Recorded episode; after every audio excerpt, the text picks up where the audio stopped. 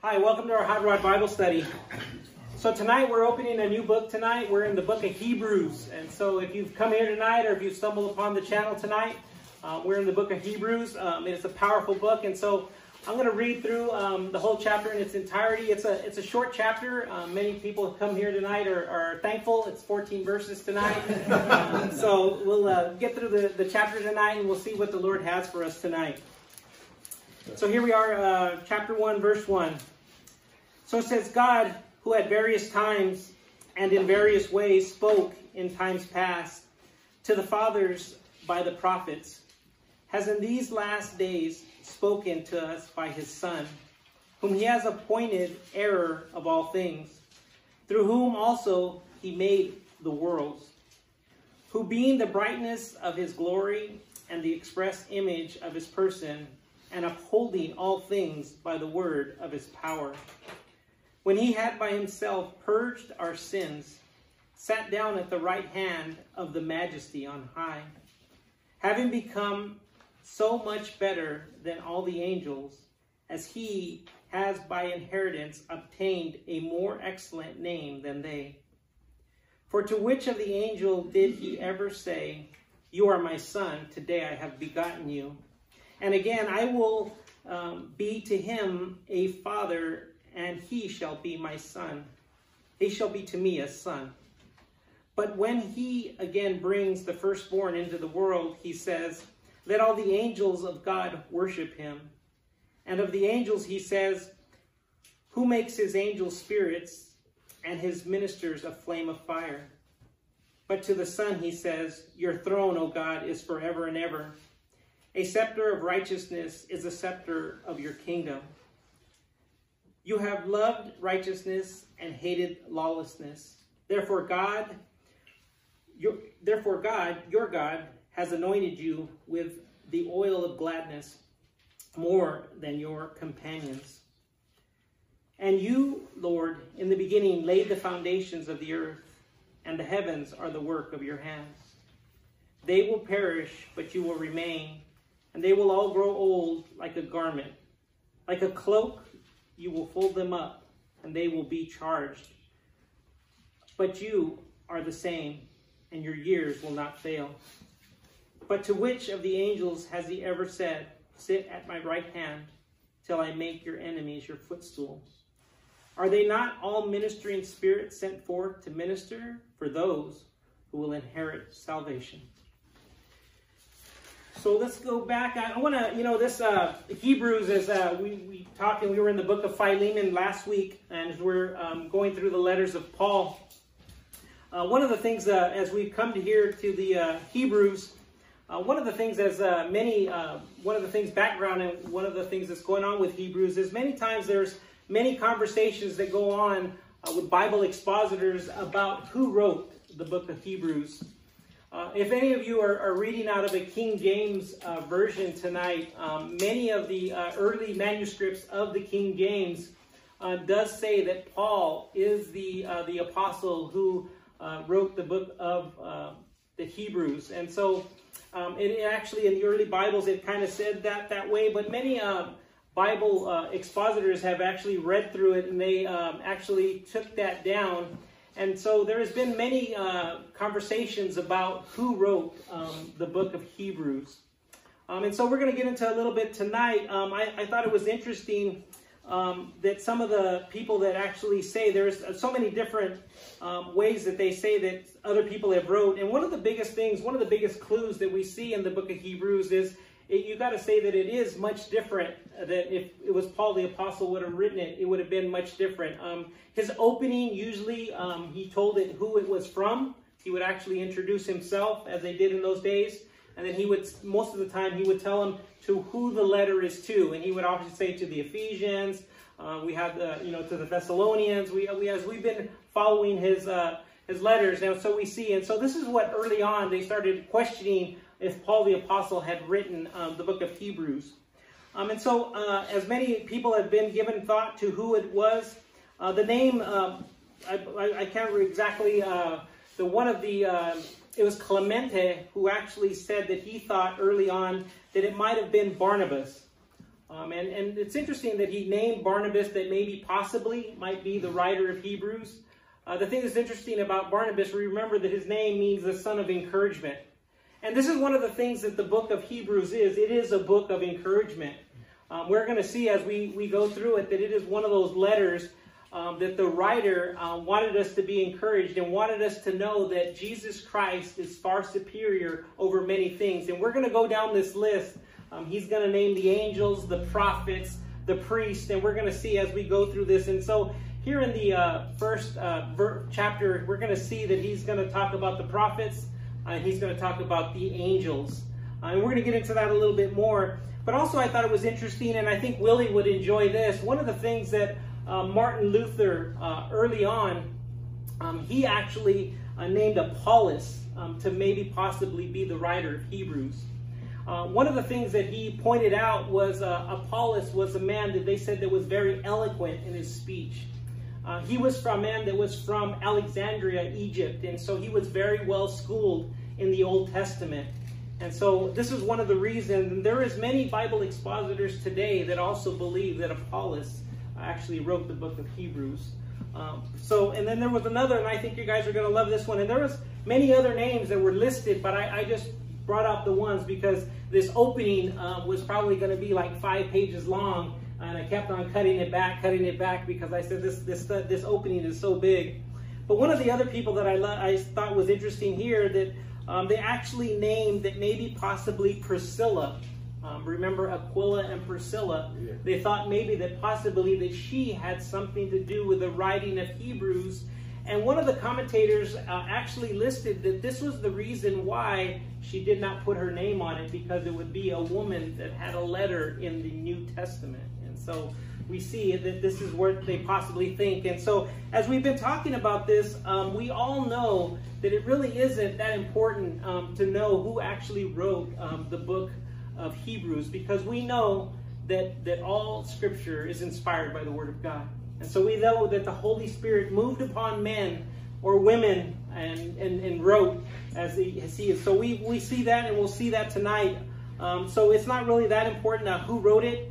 Um, but one of the other things that uh, we want to know is who he wrote it to. As we talk about the Hebrews and we see the book of Hebrews, it was written to Hebrews and Jewish Christians who had actually uh, left Judaism and had come to know the relationship and come to know Christianity.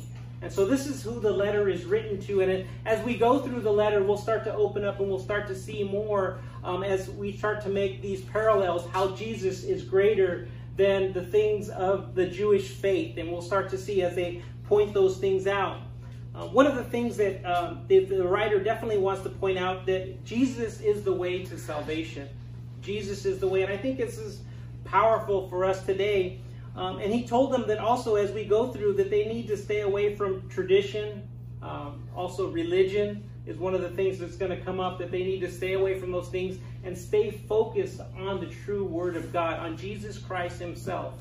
And so this is a powerful, powerful letter. Um, I many I've told you guys many of this uh, many times that I grew up in a church where that were very traditional, uh, pomp and circumstance. That um, many of the things that you had to do. Uh, but I thought it was interesting as we go through this. I can understand um, what the writer of Hebrews is trying to do. Is trying to take them away from the things that they were traditionally used to. Um, and in my experience, what's interesting about it is oftentimes we try to mix the two. We try to commingle them. And so we try to actually do things that we used to do before uh, we came to know Christ. Uh, but those things, as we look at them, we'll see through this letter that those become works. And we know that we are not saved by work. We are saved, it is a gift of God. We are saved by grace. And this is the reason why we've gathered tonight. We want to grow in God's grace tonight. This is one of the things why we've gathered tonight. And so also one of the things, the location, uh, many times if it was Paul, he always wanted to point out the location. Um, he was writing to a group of people and where were those group of people from. Um, this, the Hebrews, the book of Hebrews does not say where the letter is addressed and where these group of people are uh, that he's writing to. And so it does not um, come out here. But one of the things that really jumps out is um, the uh, reader of this letter, they would have to be very well, well versed in the Old Testament. Um, especially the first five books of Moses, right? Genesis, Exodus, Leviticus, Numbers, and Deuteronomy. uh, which they call the Torah, right, or the Pentateuch. And so they would have to be very, very well versed in these. Uh, so some of the things as we go through, I think it's a it's an amazing study as we go through the book of Hebrews. Uh, we'll go back and we'll see a lot of things going on in the Old Testament, and so uh, we'll go through that. And so the year, um, who wrote or what the year is, the time. Um, I think it's important. Um, the year that they put on it, they believe it's uh, between uh, 67 AD and 69 AD. Um, this they believe that at this time um, in the book of Hebrews, it's never mentioned about the temple falling. Uh, we all know that the temple fell in 70 AD, um, and so they do believe that if it had fallen while they were writing this letter, it would definitely be in here. Um, so they do. This is the reason why they list it as 67 to 69, um, because the temple is still standing. Um, as we get into chapter one, we're going to see that Jesus is superior to the prophets, superior to the angels. Um, in the early church, remember that Moses, remember they said uh, we worship Moses, right? We worship Moses and the prophets, and this is who they believe in as we talked about the Old Testament. Um, we're going to see uh, angels, and many of you, we probably think about why is the uh, Bible here in Hebrews addressing the angels, and we see um, in the Hebrews here that he's addressing to, they had a uh, they had a belief that the angels had more power. And so we're going to kind of go through some of that and see some things. But one of the things, um, and we're also going to see um, the priests. They're going to go through the priests, but that'll be in chapter 2. And we'll see that a little later. But one of the things that really left them about thinking about the angels was comes from Deuteronomy 33 2, um, that the law was given through Moses, that he was surrounded by 10,000 holy angels. Um, and so this comes from, like I said, Deuteronomy, and this is, was later on um, that they believe that this is the reason why uh, that they have such a belief and such a power in angels. And so today um, they took a poll, and there's probably four out of ten people that believe in angels. And what's interesting, they said the number is even higher in areas where there isn't people that go to church. These are people who are non-believers that have a higher uh, belief in angels. Um, the Bible um, talks um, about angels. Um, if you don't know, it's 34 books of the Bible speak of angels. Um, and so it's interesting, and we can see something in this. As I was uh, preparing for this tonight, I see that we serve a God who is the God of order. Um, there is 17 books in the Old Testament that speak of angels, and there's 17 books in the New Testament that speak of angels. And so I thought it was interesting that he, he gave equal amount to both parts, and so we can see um, the order of God. So, at many times, God gives people access, and one of the things that's important that we should always remember that um, that God gives people at many times it gives them a, a view of what the spiritual world. Uh, when we talk about angels, oftentimes in the Bible, it speaks about them being spiritual beings. Um, I came from a time that I, many of you, um, I remember there was a time that people would take pictures. Um, this is back in the days when we had Polaroids, and if you know some people here that don't know what Polaroids are, uh, Polaroids where they actually would the picture would come around and we'd wave it all around. I don't know what that was all about, but we were trying to dry it. I guess we were waving it all around, and then they would look at these pictures, and oftentimes that people would say, "Hey, is there like an angel in the background?" And they would actually have some kind of uh, something in the actual picture itself and so this got to be something that many people said that, hey, it's, it's a photography, it's the light, it's something that didn't get developed. Um, but we, this is the reason why we're bringing up um, angels tonight. And so we know that the Bible speaks about them, um, but giving spiritual eyes to some people, I bring up the story in the book of Numbers, um, in chapter 22, verses 20 through, 22 through 27. Um, and I know that we're all familiar with this story. Uh, it is the story of Balaam, uh, as he was uh, we, we remember that he was with his donkey, and there was a man named Balak um, that was ordering him. And I, and I love this. And, and we think about our political party that's going on uh, today. I love this story that this man Balak was telling him to go down and to, to curse uh, the, the children of Israel. And, and, remember that when he went up there, that the only thing that he could do was come out of his mouth that he would just pour blessings. This is all that would come out of it. He would try to actually curse the, the, the people, but the only thing that would come out of his mouth would be blessings. And I just, when I, when I was reading this, I was thinking about our political party. Wouldn't that be so amazing that the Lord would allow blessings to come out of their mouths? It would be so powerful. But one of the things that um, we remember that the donkey, as he backed up, and he actually ran into Balaam's foot first of all, he actually started beating on his donkey. And um, remember later on, he actually starts to have a conversation with his donkey. And he's so in, enthroned about what's going on, um, he actually starts to have a conversation. And the Lord opens up the eyes of Balaam, and he actually sees what the donkey had seen. It's this huge angel standing there with a sword in his hand. And this was the reason why he was in fear. Um, and so we see many times that the Lord gives, allows people um, to see uh, things. Um, and also Hebrews uh, 13, 2 says, uh, do not to, for, to forget to entertain strangers, for by doing uh, so some have unwittingly entertained angels.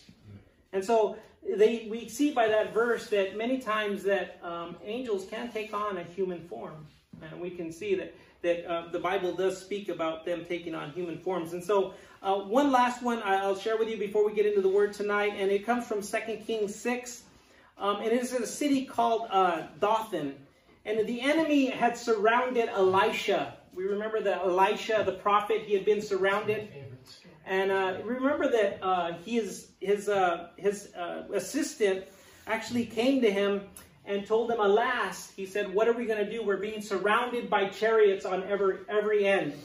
And it's interesting, Elisha told his servant, this young lad, he told him, The ones that are with us are greater than the ones that are with the enemy that are coming up against us. And he prayed, Elisha prayed to the Lord that he would open up the eyes of this young man. And the Lord opened up his eyes, and he was able to see the spiritual world that they, on their side, had chariots and had horses on their side that were in the spiritual world that he gave him eyes to see. And remember that in the story that Elisha prayed that the enemy would be defeated by, that they would be blinded. And the Lord granted, granted him that, and they were given a great victory. And we see that there is a spiritual world and their spiritual beings. And I don't mean to make this any longer, this introduction, but one of the things that some of the, I thought was interesting that somebody talked about that somebody went through and actually came out with how many angels they think there is, and it, the number is in the millions. Um, I didn't write down the number, but some other other people came back and thought it was in the billions. Um, but many times, I think I think many of us we think about guardian angels, right? We think that guardian angels, and I love the way that Pastor Ed oftentimes talks about that his guardian angel is when he gets to heaven, his guardian angel is going to look at him and say, "Man, look what you put me through. You're going to be missing a wing. You know, all these things are going to be going through because all the things in life." Uh, but there's many times that, that uh, as we think about guardian angels, they, they get us through things. Uh, before we uh, get into the study tonight, there are three angels that are mentioned by name uh, in the Bible. Um, and I think that it's important that we point them out. But one of the things is uh, we all know, and this is probably my favorite, is Michael, right? The archangel, right? And this comes from Jude 9. Uh, and it talks about him that he actually has a dispute, and we're going um, in that direction of Jude. I don't want to get too much into it, but he uh, he, as he's going through, he's, he's actually having a discussion with Satan about the bones of Moses. And I, and I think it's going to be powerful when we get to that. We'll see that. Um, but he also mentions Gabriel, and this comes from uh, uh, Luke chapter 1, verse 19. And it is about him announcing the birth uh, to Mary and Joseph that they were going to give uh, to the Messiah, the coming Messiah, Jesus, right? Um, and so we see that they mention him here. And so uh, does anyone care to guess who the third angel is who is named in? Uh, we all know who his name is, but I, when I looked this up, I was I was a little bit thrown back by who it was. It is Lucifer. Yes, it is Lucifer. And this comes from Isaiah uh, 14, 12. But the reason why I point this out is that we see that angels are created beings. Yeah. And so we see that if we see his name is being pointed out here, Lucifer, we need to always remember that we, oftentimes we think we seem to try to put God and, and the enemy, the devil, Satan, on the same uh, thing. But he is created. He is a created being. And so we are to know that if we serve a God, a mighty God, who is much more powerful, and so uh, they're not on the same equal playing field. So we need to remember that. And so we're going to get into verse 1. So here finally it says, God, who at various times and in various ways uh, spoke in times past to the fathers uh, by the prophets. Uh, one of the things as we see as they're speaking here to the prophets, um, we, we, as we were talking about the author of the letter, um, it says that God, who at various times and in various ways spoke, um, and in times past um, to the fathers by the prophets. And I think it's powerful that we see that it is God. Uh, we need not to uh, wonder. Uh, but I think it's powerful that we there is no dispute here uh, that anybody disputing that there is a God and also that God speaks, and we see it there uh, that he spoke. Um, when we get in, one of the one of the things as he spoke by the prophets, uh, one of the things we see as he spoke through through Moses by a burning bush. Um, this comes from Exodus three. Um, he also spoke to Elijah uh, by by a still small voice. And I don't know about you guys, but oftentimes the Lord speaks to me in a still small voice. I have to get far, far away uh, for me able to be able to hear him. But oftentimes, if I can be quiet enough or get away enough, that this is where the Lord speaks to me. So I thought it was powerful. In Isaiah, um, he spoke uh, to Isaiah by a heavenly vision. That comes from Isaiah 6. Um, and he spoke to Hosea by, the, by a family crisis. And many times I think the Lord has also used the crisis in my family to speak to me. Because you know what, guys? Oftentimes I go along in the world and I have my blinders on. I oftentimes I think that I'm I'm going along just fine and everything's just just wonderful. Um, and and this is the time that something happens in the family that the Lord is drawing me to see that I need something more than what I'm actually. I need to, to change directions in the path that I'm going. And oftentimes, as us as men, and maybe I'm only speaking of myself, I oftentimes I think that no, I, I'm I'm going down the right path. How do I know? We need to seek the Lord um, in the path that we're going down. It's very powerful that we would look for that uh, path. So we see some of the things that he also spoke to Amos, the last one, by a basket of fruit. Um, and this is, comes from Amos 8 1.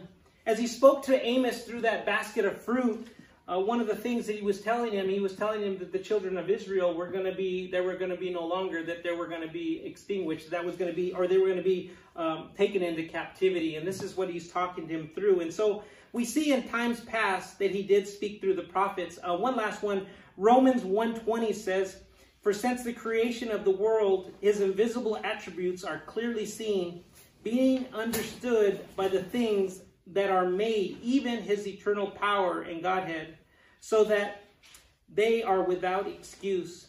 You see, in our hearts, all men know that there is a God. There is a God. Uh, and we're going to see a little bit more about that tonight. And so I think it's powerful. So here in verse 2, it says, Has in these last days spoken to us by his Son, whom he has appointed heir of all things, through whom also he made the worlds we see um, the last days. I think it's important that we point this out, that it points out the last days. You see the coming of Jesus, the Bible talks about here being the last days. Um, and I think many people seem to think they're looking for some kind of a, a sign in the world, but the sign was the coming of Jesus being born uh, in a manger and, and to, to be die for our sins. This was the sign that was to come that we are living in the last days. Um, but we remember what Matthew 24, 36 says. It says, No one knows the day or the hour. It says, Not even the angels in heaven, mentioning the angels once again, mm-hmm. but only uh, my Father in heaven. And so he is the only one that knows uh, when this day will come. When we see that um, in the last things through uh, whom he also made uh, the worlds, and he has been appointed the heir it reminded me, and, and uh, Mark um, oftentimes reminded me of this verse of John 1. And we all, in our minds, I think we have a, a, a thought in our mind, or we, we actually can uh, recite this verse. But I think as we read it through, it's so much powerful, so much more powerful when we read it through. It says, um, this comes from John 1, uh, verses 1 through 5, and it says, In the beginning was the Word, and the Word was with God, and the Word was God. He was in the beginning with God. All things that were made through him, and without him nothing was made that was made. In him was life, and the life was the light of men. And the light shines in the darkness, and the darkness did not comprehend it. You see, this is what's going on, I believe, today in the world, that the world, as it gets darker and darker, the darkness can't comprehend it. The darkness cannot comprehend it. I think uh, we see that. And one of the other things, uh, Colossians 1.15 says that he is the image of the invisible God, the firstborn over all creation. We see Jesus is God. Um, and it points it out there clearly in Colossians. Um, but those are one of the things that the world seems to want to get away from. They often talk about Jesus as a good man. A, he is a prophet, a good teacher. But Jesus is God. And I think it's important that we would uh, we would tell others of this. Um, this is many times, and especially John 1, if you don't know this, this is where many false doctrines come and they start to change the Word of God. But we need to remember, we also need to remind them is when we point something out, and, and I know we've had this discussion before, that other people, when they come and they try to bring their false gospel to us, we should lovingly, you know, somehow, some way, get some of these scriptures. And when we can see that something has been changed in their scripture, differently than what was actually, and if they want to take it back to the original original manuscript, we can go back to the original manuscript, we can go all the way back. But when we see that something has changed, this is where we take them to Revelations, and it says, "Do not add or subtract anything from my word." Right? It said we were not to add or subtract, and so this is the powerful place that we need to take them to out of love, and that they would see, and it would be very clear to them to see that they were being misled by whatever they believe in. Uh, one of the last things here in this verse, um, in verse two, it says the worlds. Um, in the Greek word, uh, in the Greek language, it says the word uh, ion, uh, where we get the English word eons. So he created more than the world. It said he made the ages, the universe, and so we see that Jesus was with God, or together they were together as they created um, the world, and so they were together. So here in verse three, it says who being the brightness of his glory and the express image of his person, and upholding all things by the word of his power, when he had by himself purged our sins, sat down at the right hand of the majesty on high. I love this here when it talks about the brightness of his glory. It reminded me of an Old Testament, and this is the reason why I was uh, saying about a little bit about the Old Testament um, and we remember that Moses, if you don't remember, this comes from Exodus 33, um, that he wanted to see God. He wanted, remember there was a, in that verse, he wanted to see God. And in there, in, the verse says, uh, but he said, and this is God said, you cannot see my face, for no man shall see me and live. And the Lord uh, said, here's a place by me, and you shall stand on the rock. So it shall be while my glory passes by, that I will put you in the cleft of a rock, and I will cover you with my hand while I pass by. Then I will take away my hand, and you shall see my back, but my face shall not be seen. So you see that uh, he was Moses was only allowed to see the afterglow of God.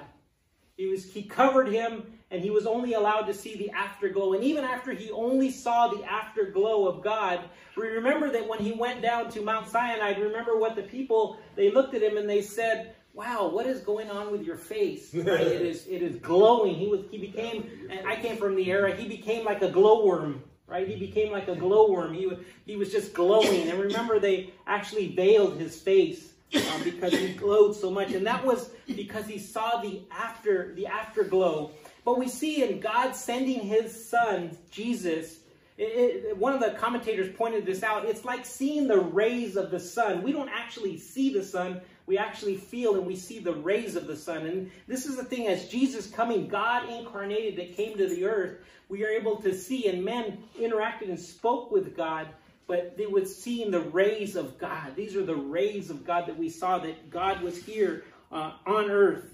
Um, and we see that he was here. I think it's powerful that we see. Um, and it spoke about the power of his word. We remember when Jesus was here, he had the power to heal, the power to forgive, the power to cast out demons. Uh, but we see now here in this verse, it says the power to uphold all things. And this is the sword, the power, the, the power that we have in our hands. This is the living uh, word of God uh, that he speaks about.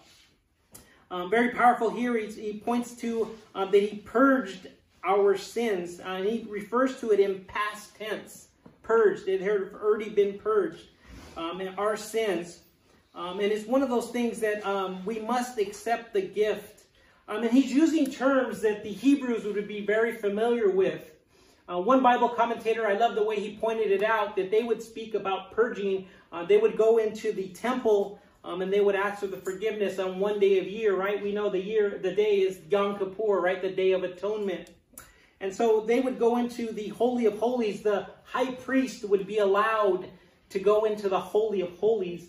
Um, I love the story of they would actually tie a rope around his leg, and they would actually, as he walked into the Holy of Holies, because they didn't know, the people didn't know, or the high priest would have known, but maybe he had some unconfessed sin or something going on in his life that he was going to the Holy of Holies, and if he was to drop dead, nobody could go in there and get him. So this is the reason why they tied it on his ankle. So if he stopped moving, they could just drag him out because no one was able to go back it's powerful, but if you study the Old Testament, it's, powerful when you see these things that the high priest.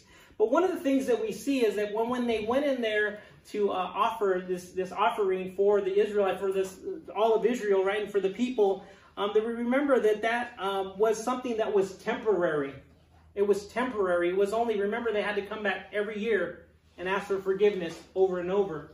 And this is the thing that the, the Bible here is pointing out so that he sat down at the right hand. And this is powerful because we know that the high priest, when he was in the Holy of Holies, he never could sit down. He didn't have a place to sit because the true atoning uh, could not was not completed. And we see Jesus sat at the right hand.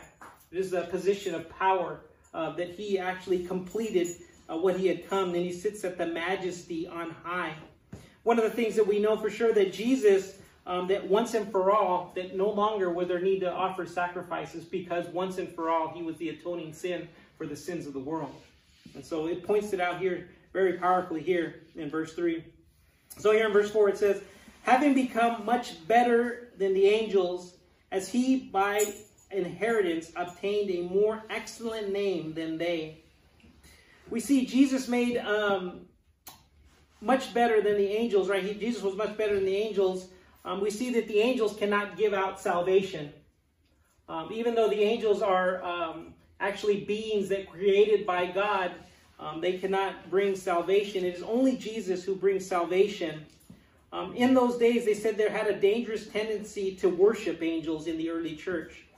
Um, and remember that Galatians 1.8 uh, points out, it says, but even if we or any or an angel from heaven preached any other gospel to you than what we have preached to you, let him be accursed.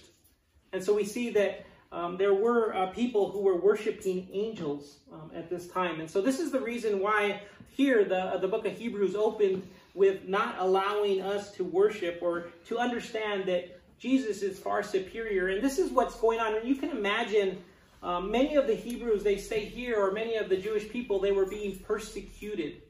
Um, we pointed out that they are in 67 to 69 AD. Um, we remember as we were studying through the book of uh, Timothy that Paul, in his last letter, which they believe in 67, 68, uh, was martyred um, and he was actually taken out of the city gates and beheaded by Caesar Nero. And so we can imagine that the uh, persecution that was going on, and this is the reason why the writer of Hebrews is so much pointing out how Jesus is superior to all these things that they believe, put their trust in. He's saying, no, put your trust in Jesus. And, and I think this is this letter is for us today. I think we live in a world that um, wants to put our trust in things. They want to put our trust, trust in economics. We want to put our trust in politi- politics, right? Politically, uh, to put our trust in. But we need to put our trust in nothing other than the Jesus Christ himself. Um, I think it's powerful. And, and, and we talk about, you know, a lot of people that put their trust in global warming and that we're going to save the world and all these other things that they put their trust in. But oftentimes I think that Satan is alive and well, we can see here on earth, because he uses these things to distract us from the true, true living Word of God. He uses them to distract us. And so I think this letter is pointing out very clearly for us not to be distracted by any other thing, that we need to be grounded in the Word of God, in Jesus Christ Himself. Yes, go ahead. I'm sorry. Go ahead, Chris. I really like how in the first verse of this book, he draws them right back to one of the most familiar books for Jews of the ages, and that is Genesis. Yes. And I think that when the early Jews began to realize that Jesus was the Messiah, that, and they were familiar with this passage in uh, chapter 1 of Genesis, it says, Let us make man in our image. Mm-hmm. This, this verse here is almost kind of a reference to that, where he's saying, hey, we, what, what was that all about? Yes. Right? They didn't understand that. Yes for thousands of years. Yes. And yet now it makes sense. Mhm. Jesus was there, There. Yes. you know, and and uh, this Yes. uh, right jumps right into it. Yes, in the beginning. Yes. Yes. It, it's powerful. No, absolutely, Chris. I, I think it's one of those things that, and, and I and I believe like uh, the writer here of Hebrews, he wants to point this out. And so, like I said, he, they're very well versed in the in the Old Testament.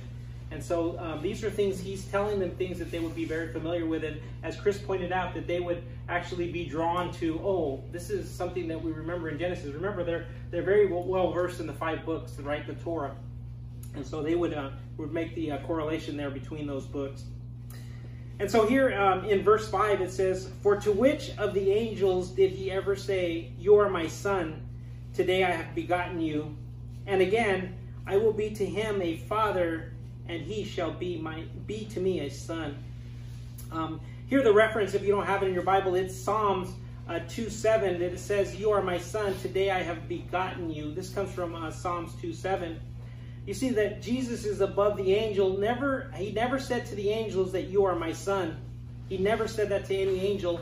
Um, but in Job 1 6, we went with Willie, we went through the book of Job. Remember that the angels were referred to of the sons of God, right? We remember that, but they are a group of angels. Uh, no individual angel was ever called the son of God. And so it's just pointing this out here. This comes from Psalms 2 7.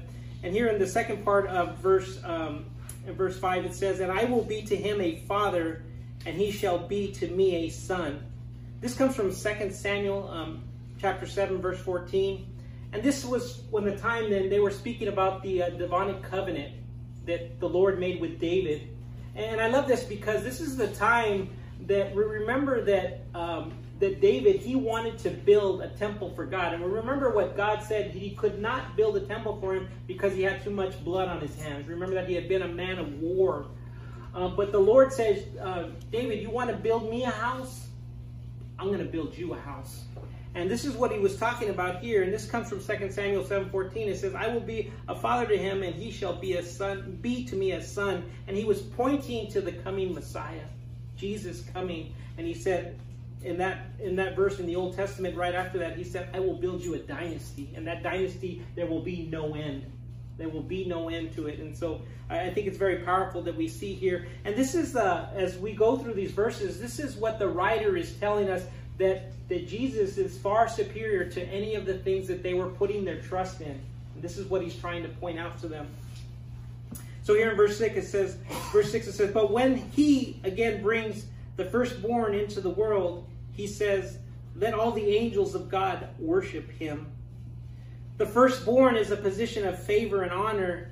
Um, the rabbis, they used to say that uh, the ancient rabbis called Yahweh himself the firstborn. And it is also a messianic title um, for the Messiah. And so we see the firstborn is God. Um, and it is here pointed out. Um, one of the things here it says, Let all the angels of God worship him. And this is one of the things that he's pointing out that this is how Jesus is so much more superior than the angels that they were putting their trust in because the Lord told uh, them to bow down and to be worship, to actually worship him, right? And so we see that. It says, let the angels of God worship him, that they would worship Jesus. And so we see that he is far superior. He's pointing that out. And that comes from Deuteronomy 32 43. Um, if you go into your New King James that you're reading, you probably the verse won't be exactly the same. If you go down in the reference, you see it points to um, uh, the Septuagint. That comes from the Septuagint and, or the Dead Sea Scrolls. Um, and I never knew this. I learned something new this week, and I, and I was excited about it. Um, oftentimes, when I look in my Bible and I see a reference and it says LXX, I never knew what that reference meant, but it means that it actually Roman numerals for the number 70. And this is the, what they call the Septuagint in the Bible. It's referred to as uh, 70. The Septuagint means 70. And that's right, the reason why they put that LXX when they put a reference in the bottom of your Bible and they put LXX.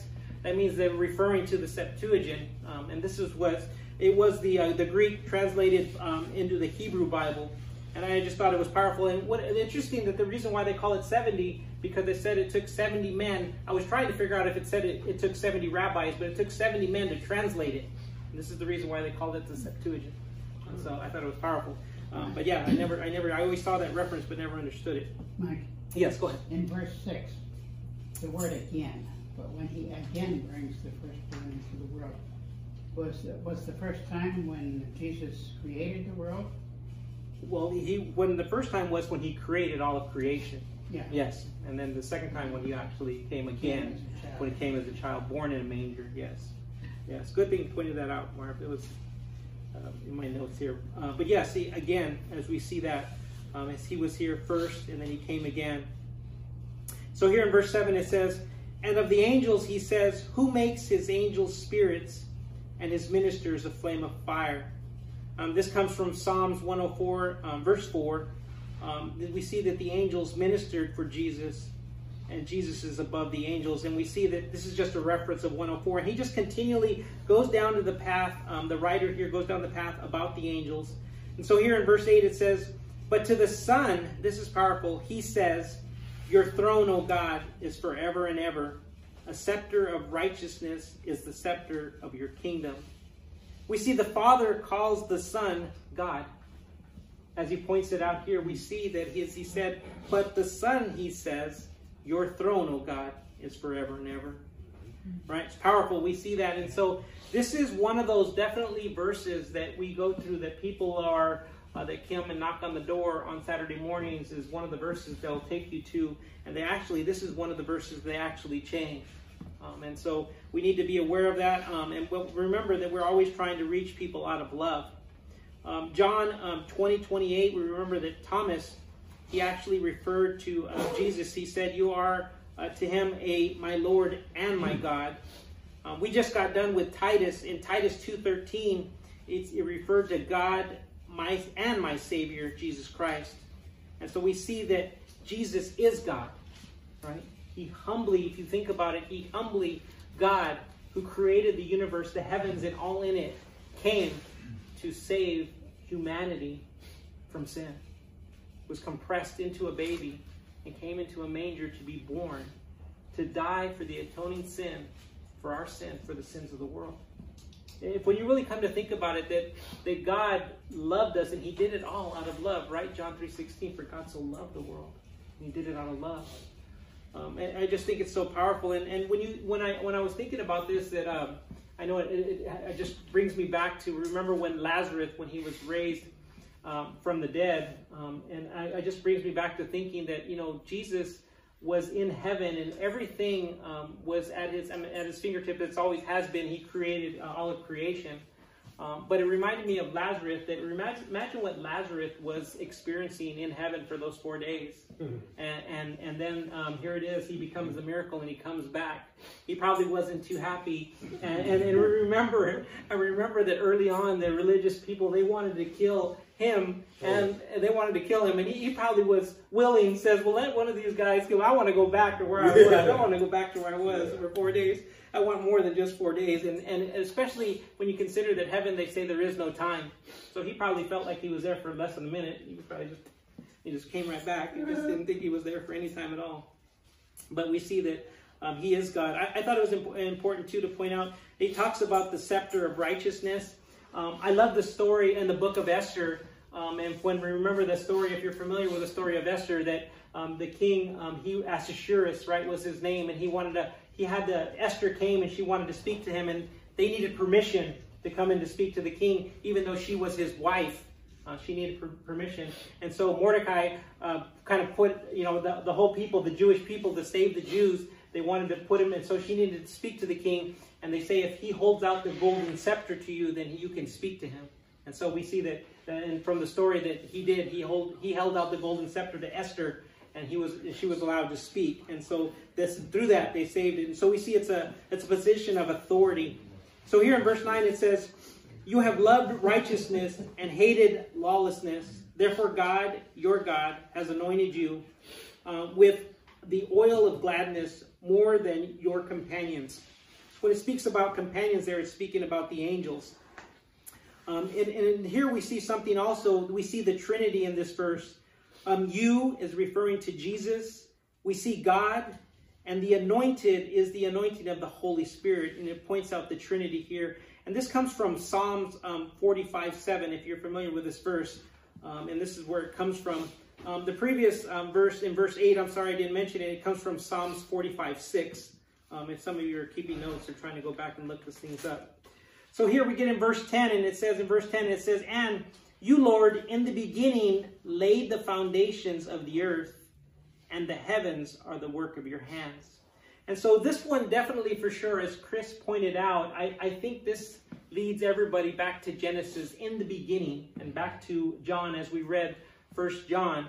Um, and I think that it's uh, powerful that we see that Jesus was with God and God laid the when God laid the foundations of the earth and the heavens are the work of his hands. You see, Jesus is the perfect Lamb of God and died for the sins of the world.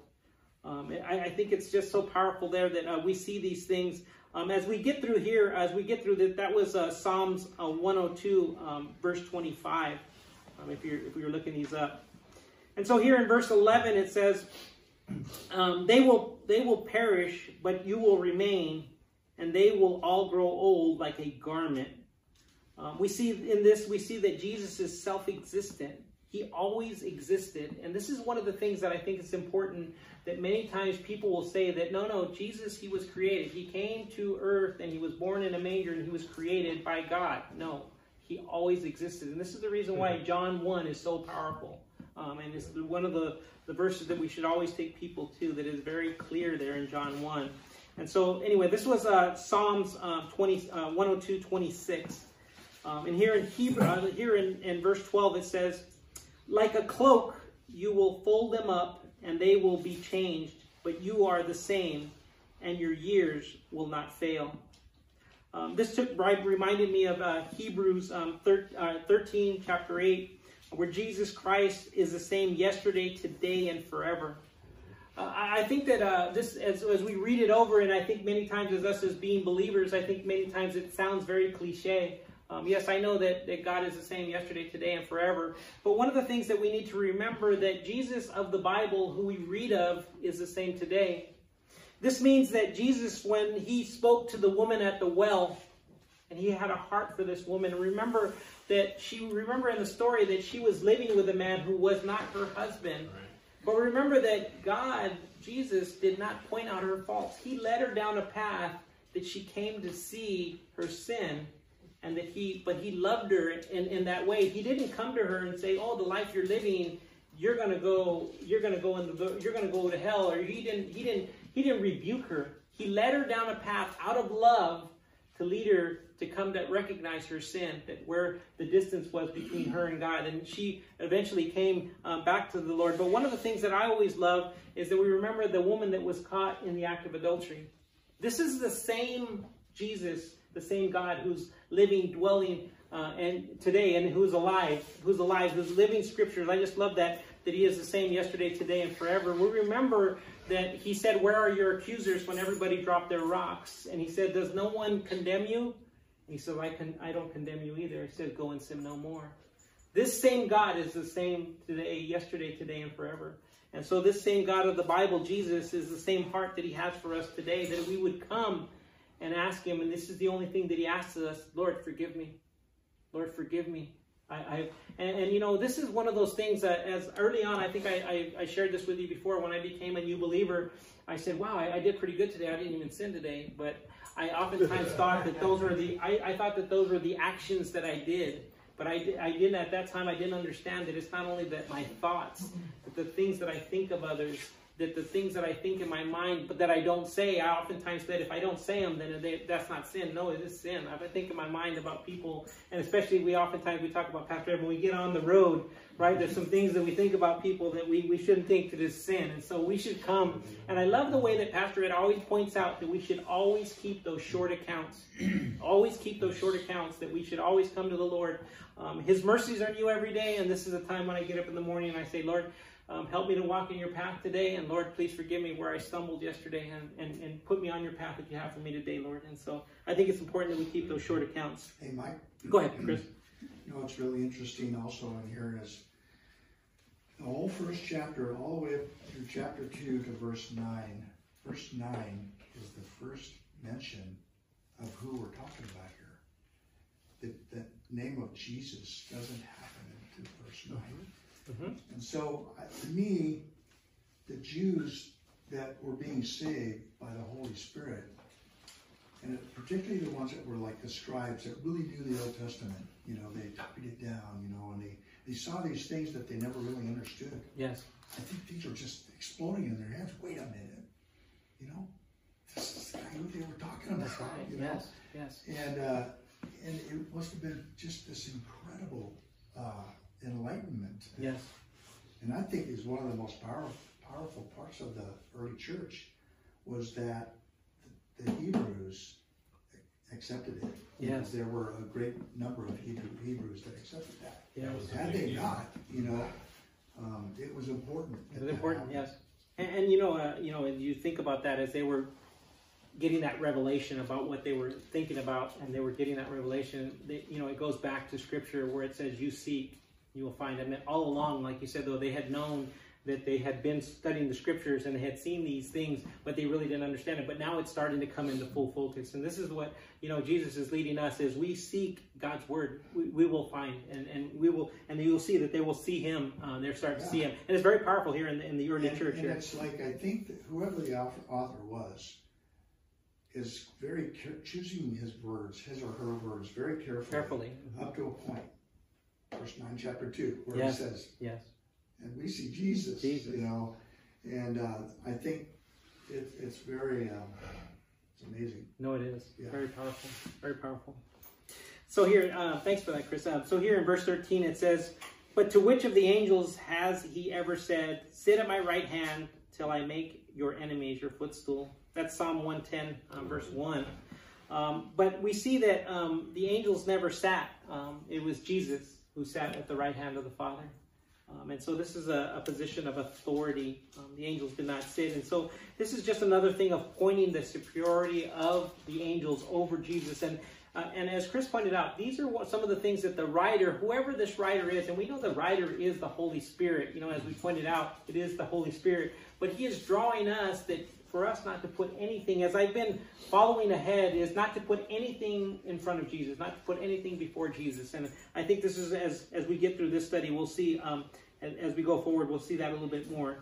And so here in verse 14 it says, "And they and they not all ministering spirits set forth to minister for those who will inherit salvation." And so the, I believe that the spirits that he's speaking about here is the angels um, to minister to those who will inherit salvation. And you see that those ministering spirits are for you and are for me. Um, and we see that it's it's powerful that we see that this is the uh, you know what God created the angels for. Um, and one of the uh, as we got into the opening, I, I didn't bring it up also that one of the things that one of the people went through and they wanted to know when the angels were created. Um, I thought it was interesting as uh, Chris pointed out in, in Genesis. Early on in Genesis, as in creation, um, between day one and day six, they believe that the angels, all the angels, were created at that time. Um, and so this is what one of the commentators um, believed, and I just thought it was interesting.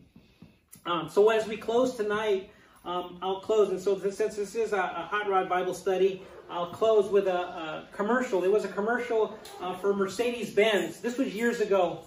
Um, there was a commercial for Mercedes Benz, and the commercial would open up that there would be a brand new Mercedes, and it would be going into a, a wall, and would be crashing. And, and the headlines would actually say that, that the Mercedes Benz at that time were the most um, safest cars that were around because they had come up with this design that had these crumple zones in them, which every auto, automobile manufacturer has today. That the actually the occupants would actually be safer because they would the car would actually crumple around and the compartment would be actually be uh, would be secured. They would be secured in this compartment. And so it was interesting that at, at a at a meeting that one of the executive was asked that the, wanted to know why um, that the patent had they had never um, Mercedes Benz had never went after anybody any other auto manufacturer for um, using their patent um, for their automobiles because early on Mercedes Benz when they came out with that commercial uh, other automobile manufacturers would actually go through it and they would actually dissect a Mercedes Benz and get the idea of how they did it. And so they they wanted to take that idea and use it in their automobiles. And so the, everybody, all the automobile manufacturers did it. General Motors, everybody did it. Ford, everybody did it. Um, to actually get it, so such a good idea. But they were asking the manufacturer why they never went after him for a patent infringement. Uh, and it's interesting. This executive said he said there's some things in the world that are too powerful to keep secret. They're too powerful to keep secret. He said countless lives have been saved um, by the other auto manufacturers actually using the same crumple zones that we used. And this is the same with the Word of God. This is the same with Jesus Christ, that some things are, are too powerful to keep secret. May God use each and every one of us to share the gospel with a world who so desperately needs it. Amen? Amen. Amen. In, in that last verse 14, uh, we, we sometimes think that when we're saved, that Oh, yeah. we have angels that watch out for us. But according to this, they, uh, the angels are working before we're saved. Before we're saved, Well, yes. inherit. That's right. Ab- Absolutely, Marv. I I love the way you pointed those things out. Yes, the Spirit before. Yes, I think it's so powerful. So let's uh, go to the Lord and pray as we close tonight. So, Father God, we thank you, Lord, um, for the book of Hebrews, Lord. And Lord, as we uh, we go the next uh, 13 or 14 weeks, Father, we pray, Father, that you uh, would minister to each and every one of us, Lord. Help us uh, to see what it is that you have for us, Lord. Help us as we uh, walk through. We ask, Lord, that you would walk and go ahead of us, Lord. Help us to see you more clearly, Lord. And we pray all of those things tonight, Father, and we pray them in Jesus' name. Amen. Amen.